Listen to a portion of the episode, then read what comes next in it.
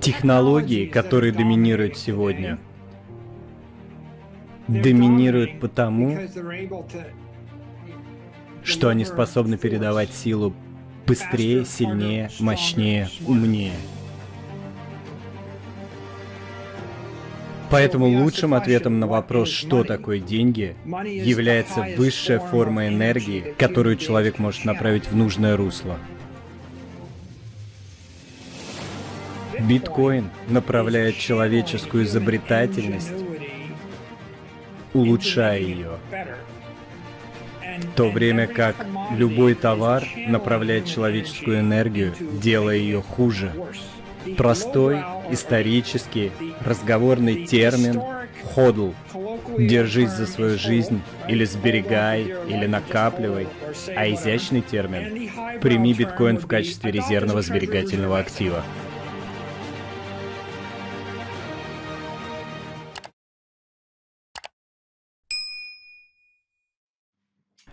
Всем привет! В эфире третий эпизод «Что такое деньги» с Майклом Сейлором. Вместе с Майклом мы уже рассмотрели становление человека в каменном веке, в железном веке, в средневековье. Увидели, как человечество может совершить ошибку, которая приведет к регрессу на тысячу лет. И обсудили индустриальную эпоху. А Сегодня мы отправимся еще дальше в будущее. Мы видим, как человечество делает эволюционные шаги вперед, как в плане морали, так и инструментов, с помощью которых оно ведет свою жизнь. И мы видим, как говорит Майкл, что естественный отбор через этот процесс помогает человечеству становиться умнее, быстрее, сильнее, мощнее.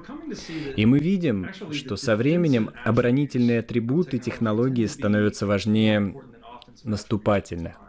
Это ведет нас все ближе к биткоину, который, как мы поговорим позже, является конечной денежной оборонительной технологии. Причина, по которой люди способны прогрессировать и по которой мы отличаемся от любого другого животного, это то, что мы действительно способны использовать и направлять энергию нашего интеллекта. Поэтому мы можем формировать абстрактные концепции, идеи, а затем фактически наполнять их энергией, используя энергию в мире природы. Вот почему в геополитическом смысле морская мощь была силой, управляющей миром. Кто господствует на море, тот господствует в мире. И по мере продвижения в цифровую эпоху мы в некотором смысле рассматриваем цифровое пространство как новое открытое море.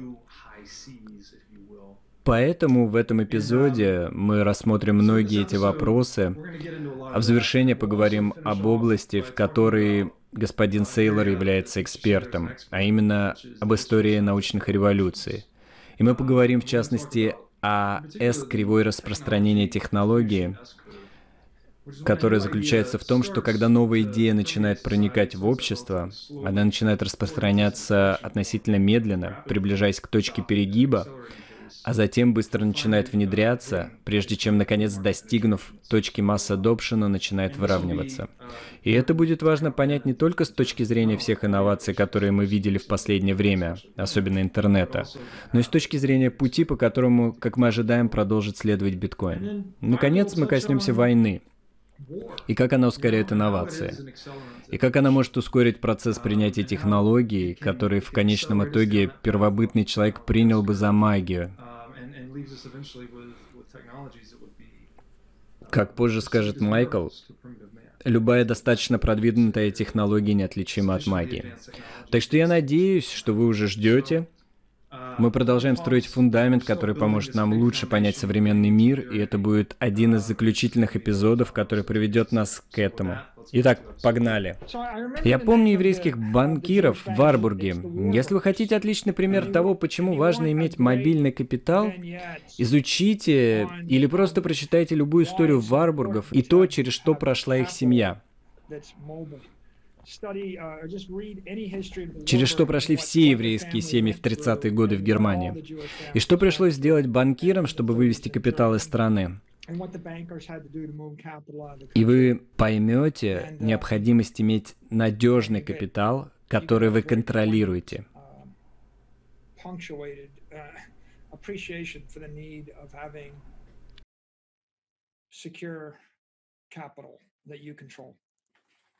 Um, Если изучить книги, то полагаю, что на протяжении всей истории человечества есть некоторые общие пути развития технологий. В общем, это выглядит так. Человеческие существа стараются стать мощнее, умнее, быстрее, сильнее. И все, кто добился успеха, каждая империя, каждый человек, каждая компания, все они нашли способ стать мощнее, умнее, быстрее, сильнее. Джордж Мартин, он написал кучу книг, но он известен по «Игре престолов». Но он также написал несколько интересных книг о супергероях. Речь идет о диких картах. Это история о кучке супергероев или суперлюдей, у которых есть генетические мутации, и они получили их от какого-то вируса, и это вселенная полная нормальных людей, а также Джокеров, людей, которые были ужасно деформированы этим вирусом. Далее там есть тузы, люди, которые получили суперсилу. У Мартина очень современный взгляд на проблему. Он начинает анализировать суперспособности. Один парень обнаруживает, что он может стрелять лазерными лучами своих рук, другая женщина может быть невидимой, или один из чуваков может быть худым человеком. И он говорит, таких супергероев много, но через некоторое время мы быстро поняли, что самые сильные это те, у кого есть защитные суперспособности. Защитные силы в бою лучше, чем агрессивно-наступательные силы. Так, например, парень, который неуязвим и не имеет других суперспособностей, может взять в руки пулемет и всех убить. Вы можете выпустить в него миллион пуль, но он неуязвим. В то время как парень, который стреляет лазерными лучами из рук, такой же смертный, как и мы с вами. Бросив в него камень, и он упадет замертво. Так что именно те, кого невозможно убить, в итоге побеждают во всех битвах между супергероями. А те, у кого есть всякие понтовые суперспособности, они бесполезны. Потому что Парень, у которого нет всех этих крутых суперспособностей, он просто берет базуку и стреляет. Или он такой, я неуязвим, я собираюсь взорвать атомную бомбу в городе и убить всех, кроме себя, потому что мне ничего не будет. Довольно легко выиграть войну, если ты неуязвимый.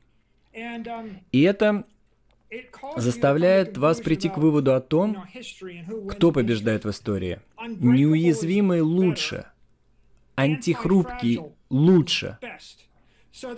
Так что супергерой, который хорош, это тот, которого ты бьешь и не можешь причинить ему вреда. Но самые пугающие супергерои — это те, в которых ты стреляешь лазерным лучом, и они могут перенять твою силу и стрелять лазерными лучами обратно в тебя. Ты читаешь их мысли, они впитывают твою силу и могут читать твои мысли. Ты летаешь со скоростью света, и теперь они могут летать со скоростью света. Как персонаж... Как там его звали? Я думаю, это Рок из Людей Икс. Да, или Сайлор в героях, может быть, Роук. Это тот, кто поглощает твою силу и обращает ее против тебя. Знаешь, очень скоро он превращается в неуязвимого героя, у которого есть силы всех остальных героев, а тебе лучше не стоять у него на пути. И это антихрупкость, да? Я хочу драться. Я ищу других героев, потому что я просто собираюсь поглотить их силы. Так что вы видите эту тему в истории.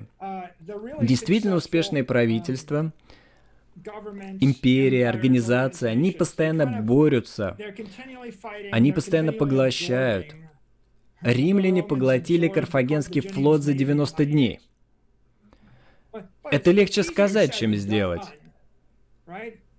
Не было такого, чтобы какой-то римский политик сказал, это Карфагенский флот, он хуже нашего флота, мы изобретем свои собственные корабли. Это как не слишком горд, чтобы копировать, не слишком горд, чтобы впитать это. Подобный принцип может объяснить успех Соединенных Штатов в войнах последнего столетия или даже больше. Почему мы выиграли Первую мировую войну, Вторую мировую войну? Почему Америка это Америка? Есть два объяснения. Один. Потому что мы более патриотичны, мы праведны и мы лучше. Другой. Европейцы воевали в Европе.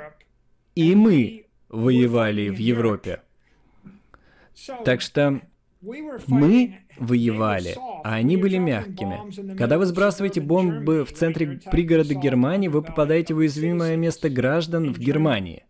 Или уязвимое место граждан во Франции. Это гражданское население, разоренное войной.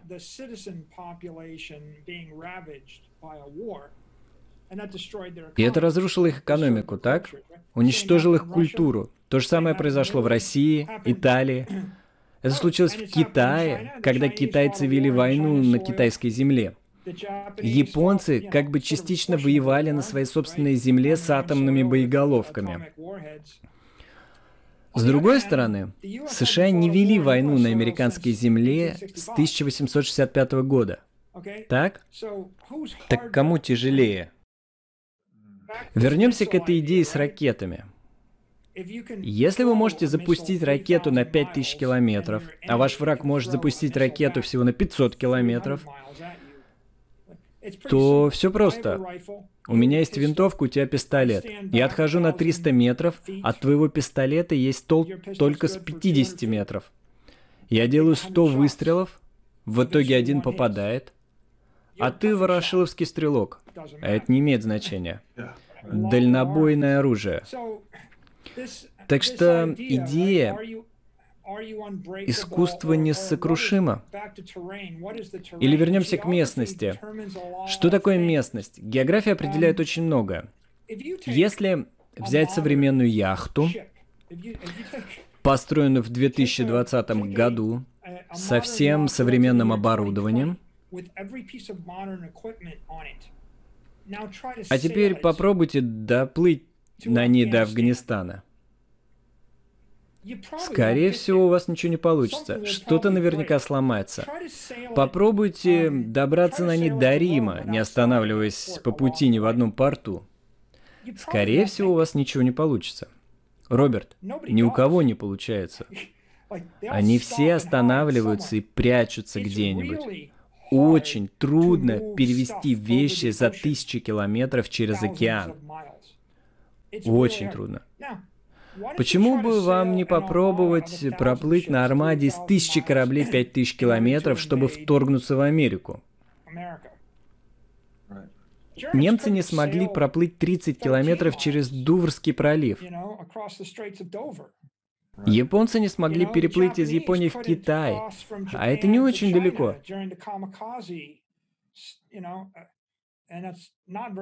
Это действительно трудно. Только один человек смог это сделать, Уильям Завоеватель в 1066 году. Больше никому не удавалось преодолеть эти 30 километров. Это ваш гидравлический ров. Это действительно трудно, и это объясняет культуру Великобритании, это объясняет культуру Соединенных Штатов, это объясняет многие другие культуры, это объясняет баланс сил, я так думаю. Если ты просто скажешь, вот кто-то, кого ты не смог убить, может убить тебя. У меня есть возможность сражаться на твоей территории, но у тебя никогда не будет возможности сражаться на моей территории. Вот почему безопасность так невероятно важна для сети биткоин.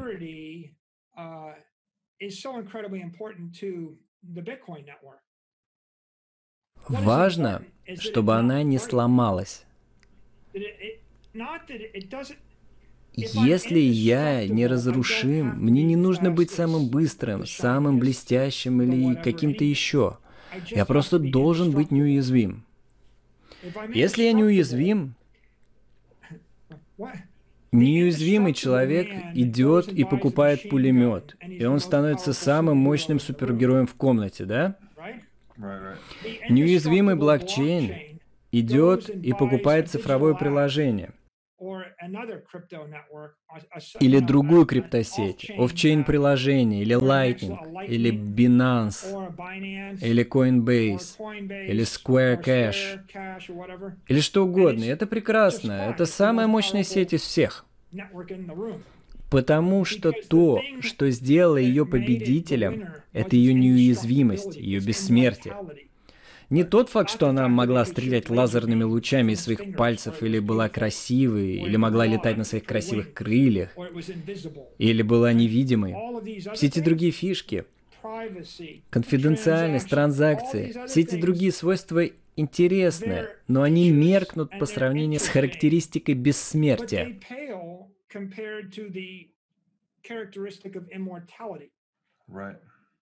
Быть неуязвимым здесь и сейчас Довольно полезная сила супергероя. Быть неуязвимым и никогда не стареть Вдвойне полезная суперспособность.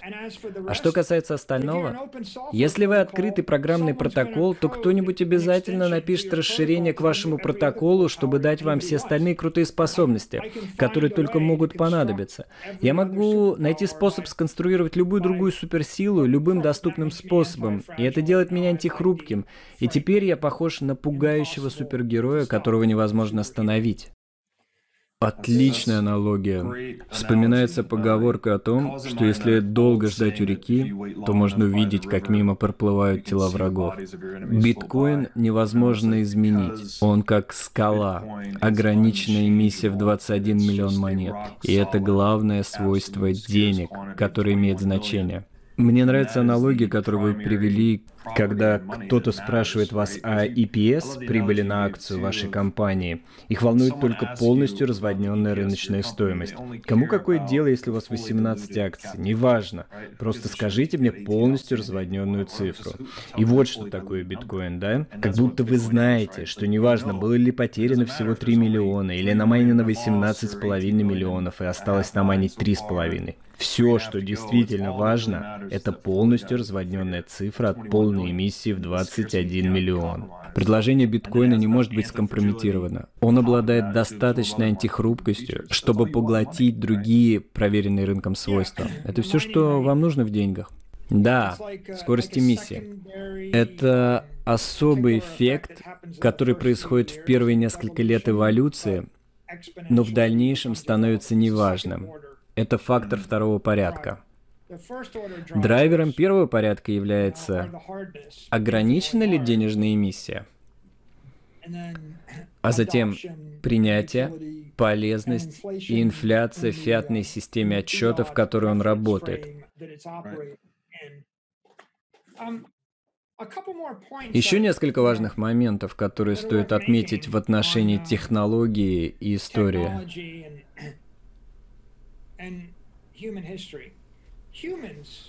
На протяжении всей истории человечество побеждало, направляя энергию в нужное русло. Все сводится к вопросу, как я направил энергию. Итак, военно-морская мощь. Британский флот управлял морем. Финикийцы, венецианцы, греки, римляне. Сегодня американцы контролируют моря с помощью своих авианосцев и военно-морской мощи. А военно-морская мощь — это просто приведение в действие подавляющей силы, которая быстрее, которая сильнее, чем любая другая сила в любой точке Земли. Стоит припарковать где-нибудь авианосец, и сверху прольется дождь смерти. Итак, мы видим, что все империи управляются военно-морской силой.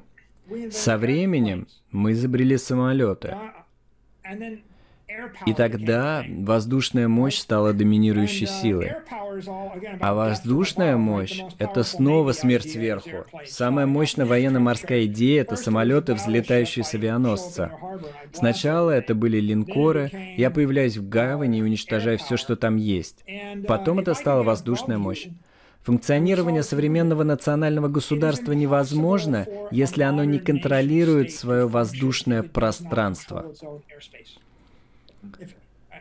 Мы видели это в Первой войне в Персидском заливе, Второй войне в Персидском заливе. Соединенные Штаты, особенно военно-воздушные силы США, могут разбомбить любую страну до состояния каменного века в течение недели. Как только вы потеряете превосходство в воз воздухе, как только вы потеряете контроль над своим воздушным пространством, для вас нет никакой надежды в этот момент. Вы можете уничтожить любой порт, каждый энергетический реактор, каждый генератор, здание любой важности, и все они исчезнут. Смерть с высоты. Вы ничего не можете сделать.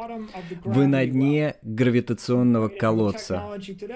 А с сегодняшними технологиями кто-то может спрятаться на высоте 10 километров.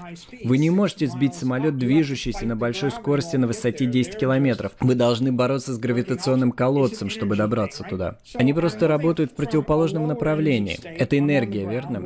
И я перехожу от состояния с более низкой энергии, где я на Земле перемещаю врагов, к состоянию с более высокой энергией энергию. У меня есть лодка, я перемещаю тяжелые грузы к состоянию с еще более высокой энергией. Я над вами сбрасываю на вас боеприпасы. Затем после этого она стала ядерной энергией. Вы используете ядерную энергию, и это быстро и окончательно положило конец Второй мировой войне. Затем мы переходим к энергии космических спутников, а затем вы поднимаетесь еще выше по гравитационному колодцу, и это проявляется прежде всего в GPS. Если посмотреть на влияние наличия спутника глобального позиционирования, наведения, то именно это позволяет мне сбросить бомбу с лазерным наведением или беспилотник в любой точке Земли и направить его днем или ночью куда угодно. И это огромный источник американского превосходства. Контроль над этими спутниками GPS. А потеряешь их? Тоже большая проблема. Одна из моих любимых книг а, «Луна. Суровая хозяйка». В ней Роберт Хайнлайн пишет о кучке лунарей, по сути, либертарианцев, живущих на Луне, которые верят в то, что они выбирают свой путь. И их девиз «Дармовой закуски не бывает», сокращенно «Дарзанебы». И он представил эту идею и довел ее до крайности. На Луне даже воздух не бесплатный. Вы платите за все. Вы платите за воду, за еду, за воздух. Каждый тянет свою ношу сам. Никто не ждет помощи. И они небольшие поклонники власти. Им не нравится, когда им говорят, что делать. И, суди... и сюжет книги закручивается на том, что их угнетают земляне, которые заставляют их работать как рабов забирают 90% их экономической производительности и отправляют обратно на Землю. По сути, их будущее и постепенно душит и морят их голодом до смерти. И это просто невыносимо. Налогообложение без представительства. Невыносимо. И лунарии решают дать отпор с помощью компьютера искусственного интеллекта. Первый искусственный интеллект, который я могу вспомнить. Кстати, компьютер зовут Майк. И их техника заключается в том, что они понимают, что им нужна катапульта, и они начинают бросать камни в гравитационный колодец. И они просто берут большой камень, кладут его в свою катапульту, и не нужно много силы, чтобы сбросить его с Луны, потому что у них низкая G. Они бросают камень из 1 восьмая G или что-то вроде того, и он попадает на Землю, выходит на траекторию и, конечно, начинает набирать скорость. И к тому времени, когда он приземляется, он становится похож на атомную боеголовку. Они просто начинают бросать их в случайные места. Э, они просто начинают бросать их в рандомные места, пока империя, федерация, которая их угнетает, не решает, что с нее хватит. И, конечно, урок таков. Это люди направляют энергию, но они направляют гравитационную энергию, и очень много, а энергии гораздо больше, чем то, что мы имеем. Вся история человечества миллион лет назад до наших дней — это история разумных людей, которые искали, откуда берется энергия, и как мне направить ее в сеть, чтобы достичь чего-то более мощного, умного, быстрого, сильного. Очень интересно. Возвращаясь к местности битвы, они занимают высочайшую позицию, находясь на Луне. Еще одна вещь, которая приходит на ум, не знаю, читали ли вы книгу «Суверенная личность»? Не знаю, читал ли я ее или нет, но я слышал о ней. Да, она была написана в конце 90-х годов и оказалась относительно прозорливой в некоторых моментах. Они предсказали рост того, что они называли вещанием на граничную аудиторию, узковещанием, в отличие от вещания, которое сегодня мы назвали бы социальными медиами. Они предсказали появление анонимных цифровых денег, которые будут разрушительными для национального государства, каковыми мы считаем биткоин. Они также предсказали оцифровку ценных бумаг, что эти и другие права собственности уйдут из-под государственного контроля и будут предоставляться с помощью программного обеспечения. И один из интересных моментов, они сравнили цифровое пространство с открытым морем. По сути, они говорят, причина, по которой тот, кто контролирует открытое море, контролирует весь мир, заключается в том, что это среда, где нет трения. Вы можете перемещать вещи с наименьшими затратами энергии по морям, как только вы можете их завоевать. Поэтому тот, кто контролирует эту область, как бы контролирует мир. Но также из-за отсутствия трения очень трудно проецировать господство над открытым морем. Поэтому у нас нет закона. На самом деле у нас есть международные воды во всем мире. И они э, сравнивают это и проводят аналогию с цифровым пространством, где это пространство без трения, и кто бы там ни доминировал, он будет доминировать в 21 веке. Но также будет очень трудно контролировать эту среду, как и море. Поэтому оно будет в значительной степени нерегулируемым. Поэтому они используют это, чтобы доказать необходимость цифровой наличности и тот факт, что люди смогут избежать деспотических режимов. Как только вы переводите свой капитал в цифровое пространство, вы больше не будете находиться под властью правительства местной деспотичной монополии. Поэтому я считаю интересным, что все это всегда сводится к местности, так? Да, я, я согласен с тем, что цифровая сфера ослабила все геополитические ограничения.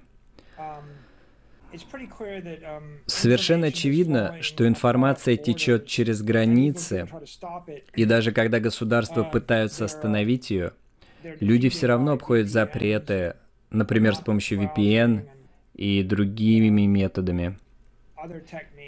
И мы видим, что там, где информация незаконна, она утекает. Где незаконно перемещать капитал, он утекает. Где незаконно перемещать информацию, она утекает. Где подстрекательство одного человека — это новость или правда другого человека.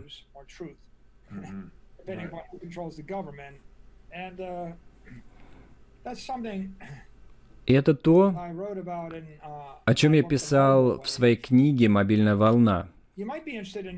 Возможно, вам будет интересно узнать, что в 1998 году мы создали продукт под названием Narrowcaster, узковещатель. Да, мы заработали на этом много денег, и это было именно так. Она действительно рассылала персонализированную информацию. Так что я всегда был большим поклонником этого. Я думаю, что интересно, как все развивается. Наверное, главное здесь то, что технология расширяет возможности человека и дает ему больше суверенитета. И правительству становится все труднее контролировать информацию, которую вы получаете, а также то, как вы управляете своими активами. Но это очень запутанная, сложная тема, потому что правительство получает больше власти над вами в одних областях, оно получает меньше власти над вами в других областях. Все очень быстро меняется. И вы можете утверждать, что эта траектория приближает нас к естественному праву, потому что естественное право говорит, что суверенитет находится внутри человека. Наши права не даны нам правительством, они естественным образом заложены в нас самих. Поэтому кажется, и это сложно, потому что мы никогда не видели такого мира, верно? Опять же, мы всегда нуждались в правительстве для поддержания мира, обеспечения соблюдения договорного права и удовлетворения прав собственности. Но теперь, в цифровую эпоху, по крайней мере, существует возможность того, что некоторые из этих функций перейдут к программному обеспечению. Да, все больше и больше вещей дематериализуются в программное обеспечение и перемещаются в киберпространство. Кажется, что какому-то одному правительству становится все труднее установить контроль над вещами, которые происходят виртуально. Таким образом, происходит много виртуального расширения прав и возможностей, но также происходит и много других вещей. А в завершении этого раздела я хотел бы рассказать о динамике, которую, как мне кажется, я наблюдаю в технологиях снова и снова. Когда я учился в MIT, я изучал историю науки. Читал о структуре научных революций, изучал всевозможные типы распространения технологий. И есть определенные вещи, которые бросаются в глаза. Во многих случаях вы видите S-образную кривую, где все начинается медленно и ускоряется, пока не достигнет убывающей отдачи, а затем внезапно это уже неинтересная технология. Вы часто это видите. Но один из уроков истории таков, очень трудно определить, когда начнется кривая. И трудно остановить ее, когда она начнется. Но гораздо легче инвестировать в нее и прогнозировать ее в тот момент, когда процесс начался. Но до того, как он начнется, люди будут говорить, ну, в следующем году проект можно будет коммерциализировать, или через 2, 5, 10 лет. Вы можете ошибиться на 2 года, вы можете ошибиться на 100 лет. Помните Google Glass? Каким большим он должен был стать? И как э, Google Glass оказался полным провалом? И сколько лет бы ни проходило, он всегда должен будет появиться в следующем году и никак не появится. Технологии терпят неудачу, пока они не добьются успеха. Это еще одна тенденция, еще одна тема. Поэтому вы снова и снова видите, как люди придираются к технологиям и говорят, о, этого никогда не сработает, никогда не будет. В 1902 перед тем, как братья Райт полетели в следующем году, если бы вы спросили самых ученых людей на Земле, они бы назвали вам 100 причин, почему самолеты не будут летать, и привели бы вам 100 примеров того, как они не летают, и заговорили бы вас до смерти. А дело в том, что часто революцию совершают не ученые люди – it's not the learned individuals that make the breakthrough. You know, Самолеты не проектировались профессорами аэронавтики и астронавтики, инженерами, гидродинамиками и математиками. Никто из них не справился. Братья Райт были веломеханиками. У них была велосипедная мастерская. Они были мастерами. Именно они открыли эру. И они сделали это вопреки всем традиционным представлениям. А с другой стороны, Леонардо да Винчи пытался разработать свой собственный летательный аппарат. Каждый гениальный человек на протяжении сотен лет пытался это сделать и потерпел неудачу. Все провалились. А потом какие-то чуваки из Дейтона, штат Огайо, у которых есть магазин велосипедов, добились успеха. Так бывает. История Джона Харрисона, который открыл метод определения долготы в океане, она изложена в книге «Долгота», это удивительная история. Все знали, как определить широту, это было легко. Это было просто напротив полярной звезды. Но долгота это очень сложно, потому что Земля все время вращается, и это требовало огромных сложных вычислений. Они дали задание ньютоновским профессорам в Кембридже и Оксфорде, самым умным математикам и астрономам в мире. Никто не смог решить задачу. Наконец, они назначили премию в 10 тысяч фунтов стерлингов, и Джон Харрисон, который не был математиком, он был часовщиком, догадался. Он сделал точные часы, и они установили одни часы на корабле, а другие в Гринвичской обсерватории, Королевской обсерватории, которая находится в Гринвиче, Англия.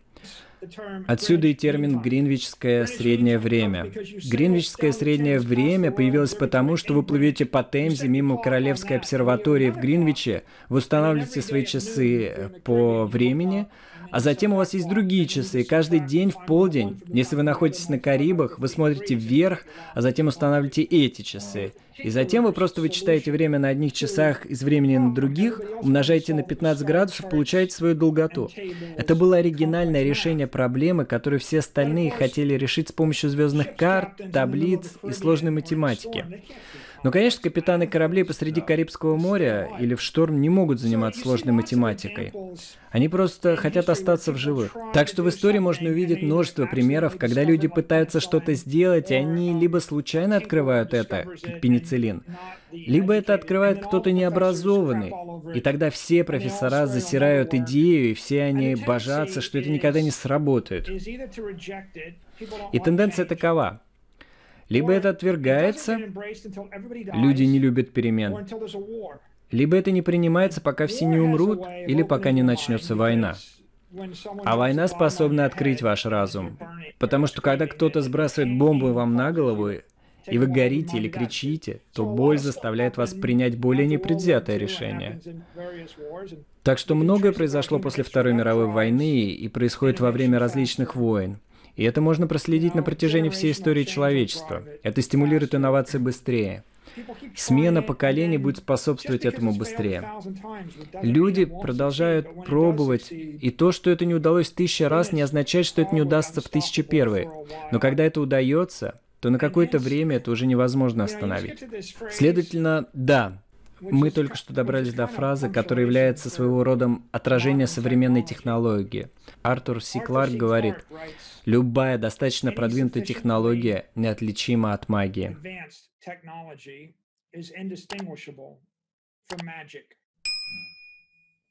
И это была замечательная цитата, которую я поместил на обратной стороне брошюры своей компании, когда она стала публичной в 98 году. Я верил в это тогда. Сегодня в нашей жизни есть тысячи и тысячи примеров волшебных вещей. Буквально волшебные вещи, которые являются просто технологичными вещами. Так было всегда, и для первобытного человека винтовка выглядит волшебной. Или самолет.